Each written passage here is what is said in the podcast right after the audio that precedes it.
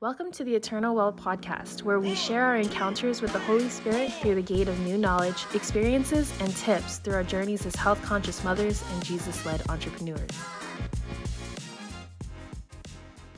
Hey. Welcome to the water break.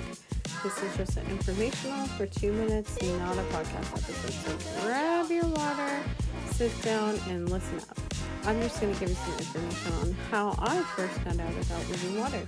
Number one way was a nurse came in, shut the door after I birthed my first baby 10 years ago, and started telling me about all the contaminations and all the different things and what it was doing to my cells and the stuff that I drink because I was having heart palpitations, and she just spoke truth.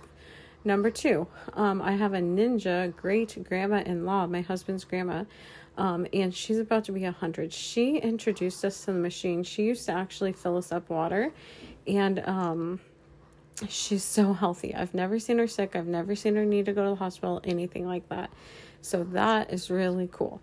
And number three, I used to work in professional sports, and a lot of the athletes, they drink their water because it helps them flush out the, oh my gosh, I'm spacing on the word, whatever acid of their body after working out so much, and just helps restore their cells and helps them play at a higher performance peak. So thanks for joining the water break.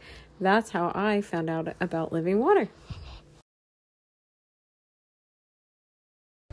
Thanks for joining us today, friends. If you love the Eternal Well podcast, we'd love for you to subscribe, rate, and give a review. Doing so helps us build our Eternal Well community.